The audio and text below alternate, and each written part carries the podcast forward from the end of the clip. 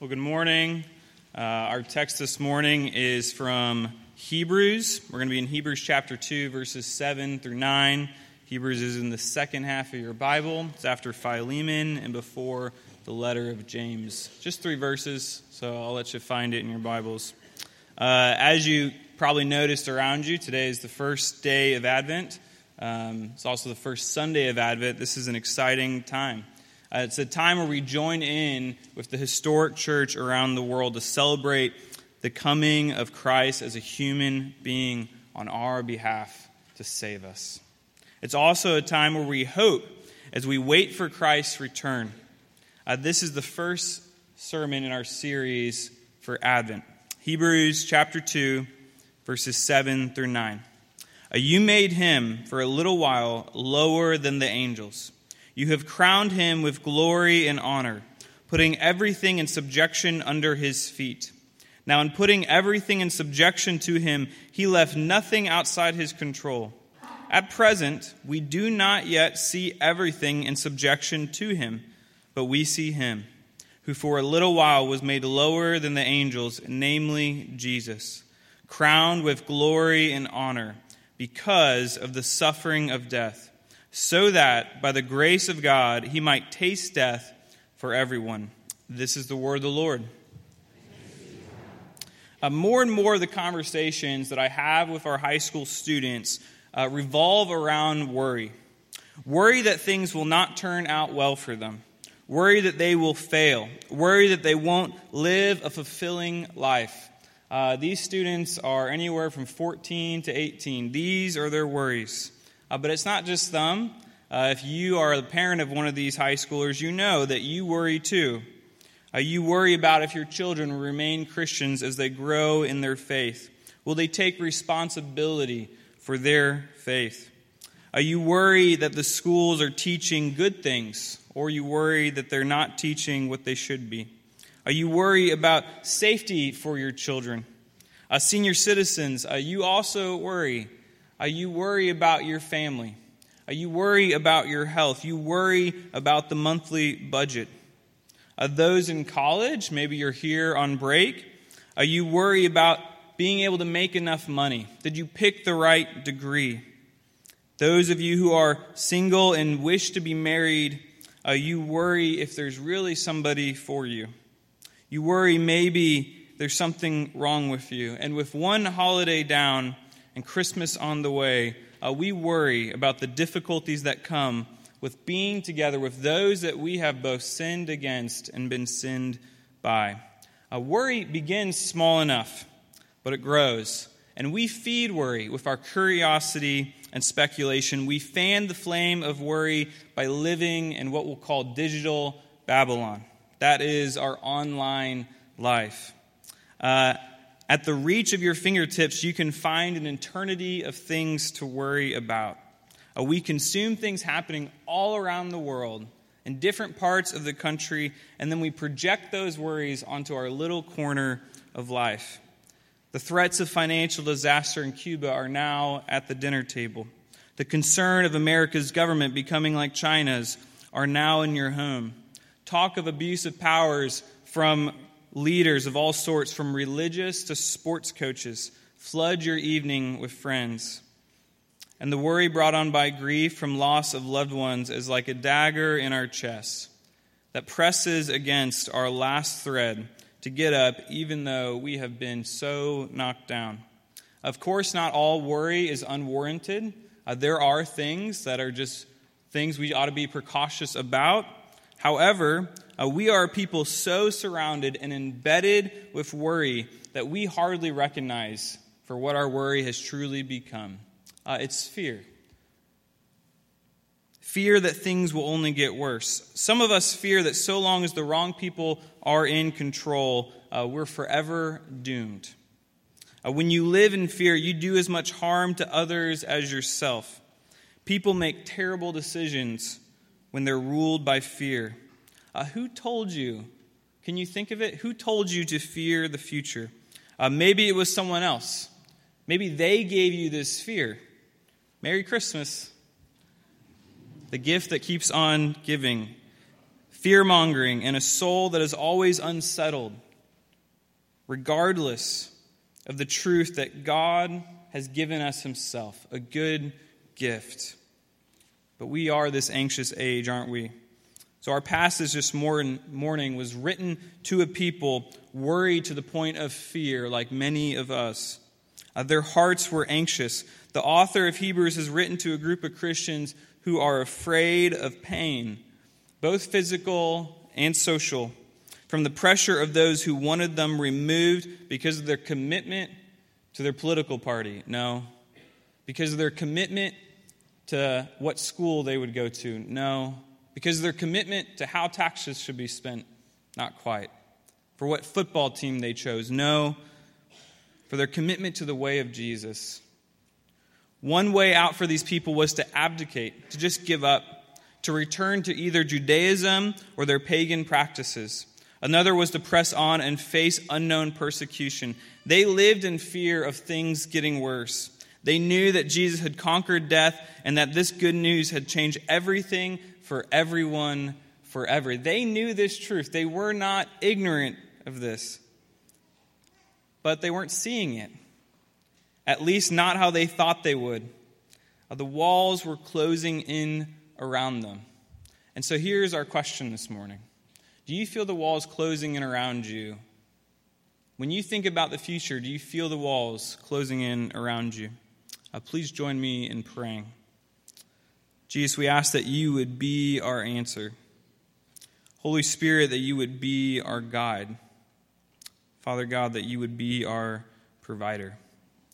Amen.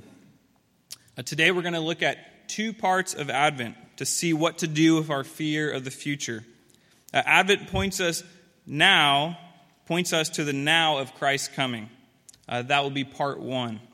And Advent points us to the not yet of Christ's return. That will be part two. Uh, then we'll look at a couple reasons why we don't actually have to live in fear. Part one. Uh, if you have your Bibles, look at verse 8. Now, in putting everything in subjection to him, he left nothing outside of his control. Uh, this echoes back to Genesis 1, where God put Adam and Eve in charge of creation. And so we remember the goodness of humanity, even in our fallenness the goodness of humanity, that we're to be stewards of creation in this world. The author is taking Psalms 8, that's referencing Genesis 1, and applies its other meaning to, to explain how Jesus is in control of the new heavens and the new earth. Uh, Jesus, as the second Adam, has done what the first humans, what Adam and Eve couldn't do. He has come. This is what we're celebrating. Uh, the world to come, it says a little bit higher in verse 5, is in subjection to God. He left nothing outside of his control. Now look at the second part of verse 8. However, even though he left nothing outside of his control, what do we see? What do the people that the author of Hebrews is writing to see? At present, we do not yet see everything in subjection to him. It's like, but we don't actually see it right now. At present, it does not look like everything is under God's control. It looks like things are actually getting worse. The walls are closing in. And why does this matter for us? Because if you are a follower of Jesus, you must live with your eyes open. Uh, you must live in reality right now. You cannot minimize the evil of this world because of the restoration to come. That's escapism. We were never called to live that way as Christians. If in Christ uh, you can see things for how they really are, it is possible. And you can do that without living in doom and gloom. Uh, I often hear people say, particularly students, that they have too much doubt to be a Christian. They have too much doubt to believe in Jesus. And I'm so glad that we're allowed to ask questions because when I ask them, what do you mean by doubt? They say, well, I just have a lot of questions. And I smile internally because I know that that's not what doubt is. That I too have lots of questions. To be a Christian necessitates that we ask questions because that's how we continue to learn and grow and see reality for what it really is. That's how the author is able to say to his people, right now, I know, like, you've got a lot of questions. it doesn't look like God is in control of everything. It does not look like Jesus has put everything in subjection to him. Theologians call this now and not yet, or already and not yet. Verse 8, you can see it right there in the text. It says, Now, nothing is outside of his control. And then later in verse 8, and we do not yet see this. Meaning this, that the kingdom of God has come now. Uh, Jesus has announced the good news now. And not everything is the way that it's supposed to be yet. Uh, so, what do we do with our fear? Uh, we live in this tension of already and not yet. This already and not yet of God's kingdom. Uh, this is Advent. We live with our eyes open, seeing reality, not trying to remove ourselves because we know that one day everything will be set right, not trying to avoid the pain because it's, it's too much to bear, and not living in cynicism either to say, this world is getting worse and worse and being controlled by the fear. No, instead, dear brothers and sisters, uh, we live in that tension of already and not yet. Everything is under subjection to Him, as nothing is outside of His control. Uh, but we don't see it all. That's why we see, and I love this. I love how the NIV says this. Am I allowed to say that? Is that okay? I know.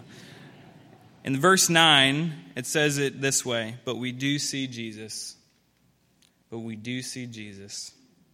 And we see Jesus who has suffered death on our behalf. We see Jesus who is crowned with glory and honor. Uh, quickly now, we'll go through the three reasons why we don't have to live in fear. So, first, we've got the tension that we're called to live in the already and not yet. That God has created us, He's crowned us with glory and honor, and it's not yet the way it's supposed to be. So, we live in that tension.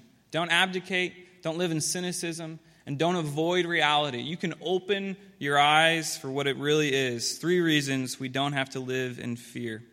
First, Christ has come.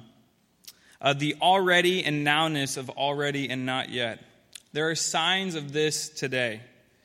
Uh, remember, think back to your former days. Maybe before being a Christian, or if you were raised in the church, maybe you're a covenant kid when you were a little Christian. Uh, think back to how Christ like you really were. Uh, but Paul says when we think back to how Christ like we lacked, he says, Such were some of you, uh, but you were washed, you were sanctified. And now, because time has gone, gone on, because of the Holy Spirit active in your life, because of the nowness of Christ in our life, you have more patience, you have more love, you have more kindness, you have more gentleness and self control. Uh, some of these things we just chalk up to getting older, maybe getting more information, just knowing more things, maturing. Uh, but we shouldn't, we shouldn't separate maturing with spiritual maturity. We shouldn't separate the fruits of the Spirit with just getting older. This is really the nowness of, of Advent. It's the nowness of God with us. That if you are loving others and not getting something in return, that is the fruit of the Spirit. If you are truly patient with someone, not because you're trying to teach them a lesson, but because you know that God is patient with you, that is truly the nowness of Christ with us. This is the nowness that we are able to see right now. The fruits of the Spirit displayed in God's people spill out into the realm of your family and your peers and your neighbors and your work and your community and your city and your state and the country and the world and it's never disconnected from the spiritual realm. Uh, this is heaven meeting earth. This is Christ bringing down. This is the invasion that C.S. Lewis talks about of heaven invading earth. You are actually experiencing this. If in Christ, you are experiencing this, and this is good. A wearing the crown, then, is knowing you are surrounded by this Christ who has come. Dear Christian, do you feel like you're surrounded by fear? Look to this text. You're surrounded by Christ. Uh, do you feel like you're surrounded by all those who want your demise? Look to this text. You are surrounded by Christ. His kingdom has come. It's the ruler of heaven meeting earth and bringing his kingdom. It's God, as the text says in verse 8, putting everything in subjection to him and leaving nothing out. And so here's our first reason our first reason that we don't have to live in fear. Christ has come. It's that simple and it's that deep. Christ has come. Uh, you do not need to live in fear. Second, the not yet or already and not yet part. At present or now, we don't see every realm in subjection to Him. Uh, we do see growth and change, like we just talked about, uh, but we see something else, don't we? Uh, we see our sin. Uh, we feel the tug of war in our chest to do that which we don't want to do. We are afraid of the world to come. Uh, we're afraid of the future. Let me ask you, where does your fear come from? What great evil do you point to as the source of your fear? Tim Keller helps us think about it this way. He says this Great evil is abroad in our world. However, when we ask where that evil comes from, controversy erupts. At one end of the spectrum, there are those that say the rich and the powerful are the ones to blame. This view of things tends to make the poor and the minorities the heroes of the world's story. At the other end of the spectrum are those who insist that immoral and irresponsible people are the main problem. And this tends to make hardworking, decent, middle class people the heroes of the story, and both the shiftless poor and the immoral elites the victims. Uh, is, this, is this where you point to for the evil in the world? Is it that simple for you? At this realization, we might be a bit conflicted. Uh, we don't like the evil in this world, and so to cope, we worry about the future and fear of what could go wrong. Still, if we're going to see our reality for what it really is as Christians, uh, we can't avoid the true source of the evil in this world that we are afraid of. Uh, Andy's not preaching this morning, if you hadn't noticed, uh, and so I can steal his G.K. Chesterton quote. A newspaper uh, requested several people to tell them what's wrong with the world, and he responds, uh, Dear sir, I am. Is this our response? Uh, Jesus taught that we are not to worry. In the Sermon on the Mount, he preached not to worry about what you will eat or drink or what anybody can do to you. Instead, what did he say? The kingdom of God has come now. Seek first me and all these things will be added to you. Seek my kingdom, and you will have everything that you're afraid you will miss. The writer of Hebrews does the same thing. Look at verse 9. Verse 9. But we do, this is the ESV now. But we do see him who for a little while was made lower than the angels, namely Jesus, crowned with glory and honor. Advent reflects this already and not yes of the kingdom of God. During this time, we see the subjection of all things to Jesus in his first coming as a baby.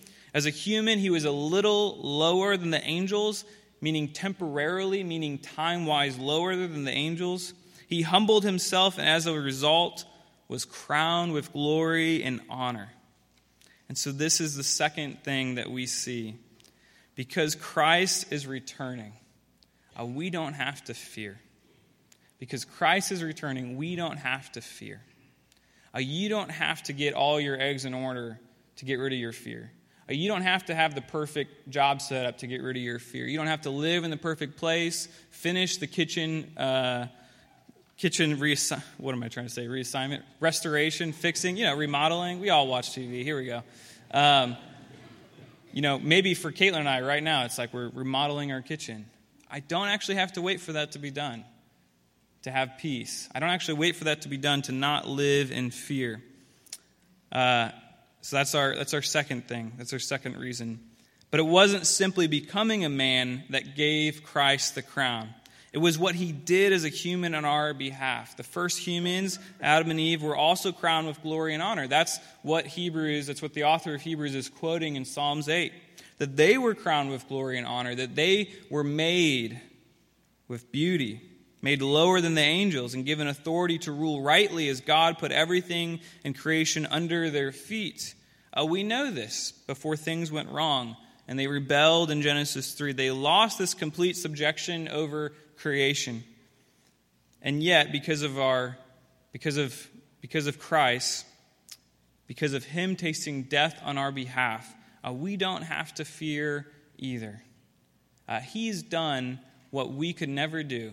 He's picked up the punishment that was due to us. He's taken God's wrath on our behalf. And so we don't have to live in fear. You don't have to be afraid that one day the, the hammer is going to drop.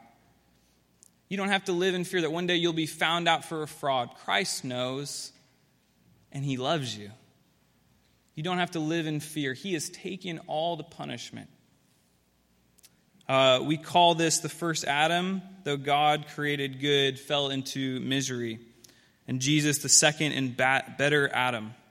Uh, he does what humans were always meant to do be crowned with glory and honor and rule over creation to create flourishing and goodness. This is the drive of our hearts. This is what we really want. We want to contribute, we want to make good things. And Jesus has the goal of restoring us to himself. As verse 9 continues, it says, We see that Jesus is crowned with glory and honor because he suffered as a human to the point of death in our place. As Paul put it, while we were sinners, Christ died for us. Before the foundations of the world, we were predestined in him so now don't face the wrath of God in fear. Don't face it at all. He has taken it upon himself. Uh, you don't have to face the wrath of God because of intelligence or handiwork or being born in the right place at the right time. Uh, avoid all those things, all those narratives. Instead, uh, you don't have to live in fear because of the grace of God. Uh, that's why He's done this for you. It's not a I did this for you, quid pro quo, like you, you owe me everything, and now he's still, you know, hanging fear over your head. No, that's, that's not our God. It's all grace, it's God's gift of salvation. That's what we celebrate at Advent. God came down and became one of us. We'll sing part of, we'll sing the rest of this hymn later, but uh, this is just a section from it.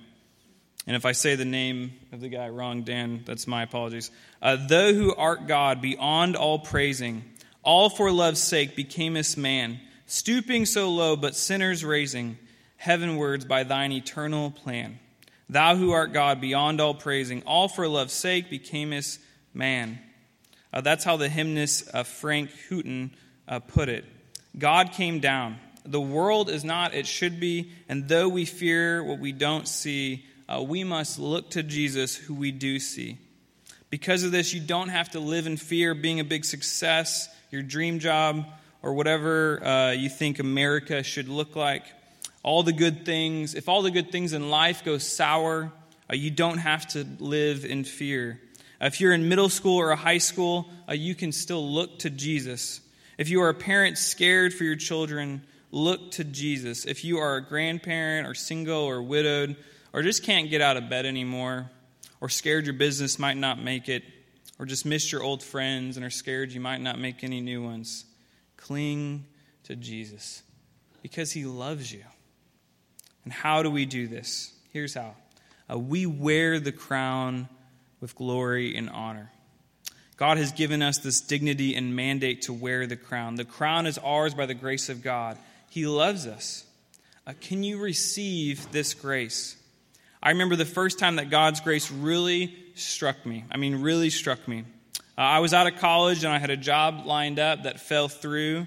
And so my fear that I would be a failure after college started to happen, that I wouldn't be able to make money. And the fear grew into a picture of the future where, pity, where people pitied me.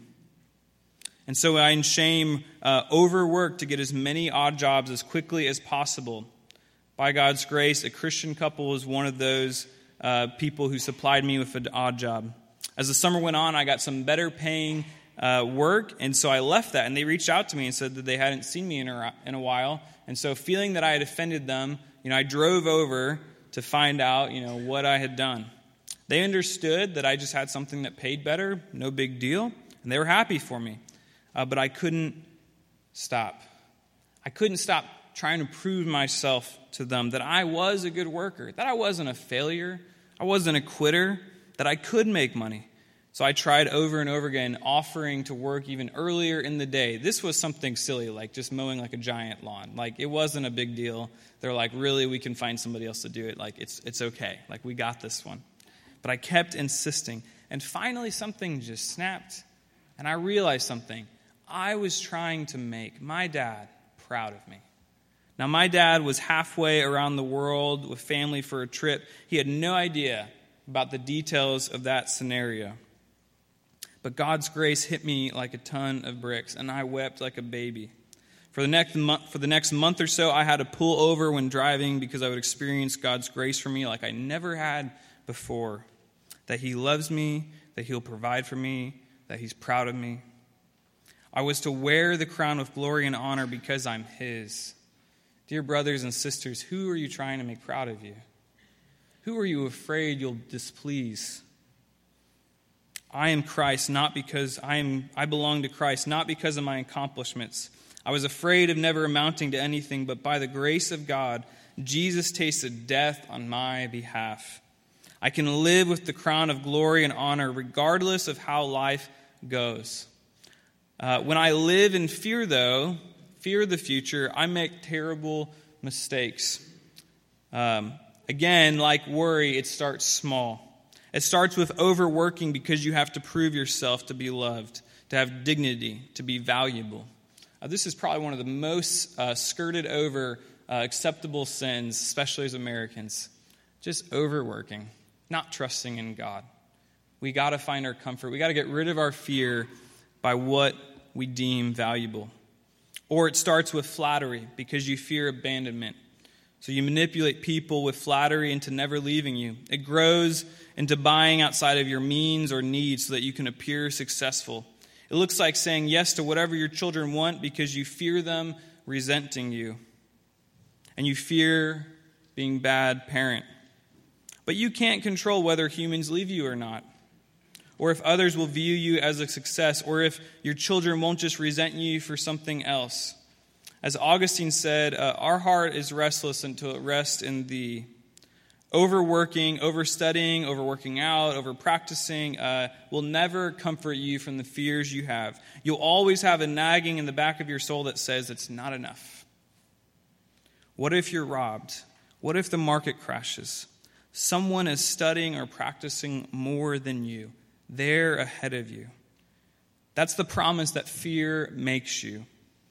That's the promise that fear says will give you glory and honor. Uh, but we know that fear does not deliver on its promise.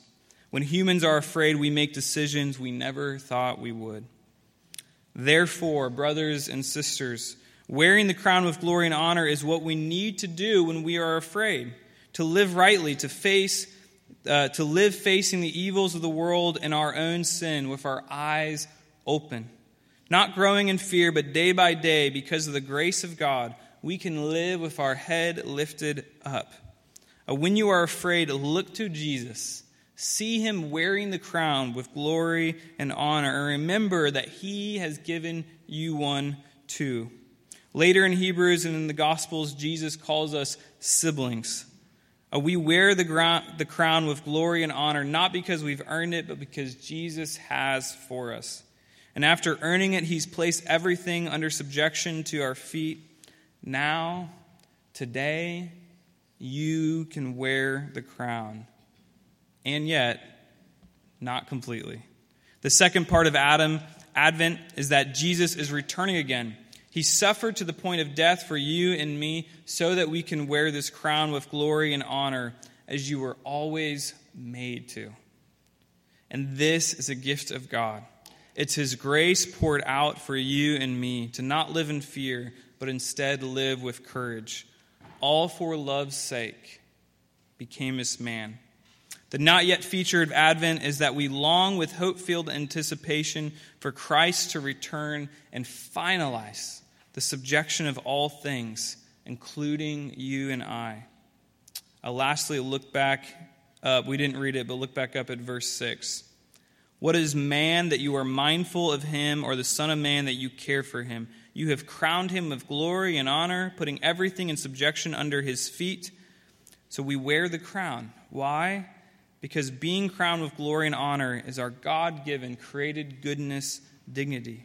And although the ground is hard to work and there is much pain in childbirth and other results of the fall, we still have the creation mandate to rule with God. Jesus coming down shows us how to do this as our elder brother. He leads the way. Christ has risen, Christ will come again. Brothers and sisters of the faith, toss the crown of fear. It does not look good on you. Wear the crown that Jesus gives with glory and honor instead. What Jesus has declared through the prophets, he has now begun in becoming man. He bore the wrath of death that we deserved, and he did it for us. Because Jesus came for us, we don't have to fear. Because he's tasted death for us, we don't have to fear. And because Jesus is returning to finalize the restoration of all things, we not only don't have to live in fear, but we can live in the tension of now and not yet with the crown that He's given us with glory and honor. Let's pray. Lord, we thank you that you care for us, that you love us. We ask, Father God, that you would give us all and more that we need. Crown us, Lord, with glory and honor. Uh, let us give to you our fear. Let us not be ruled by it. Let us look to your coming and let us look to your returning. Amen.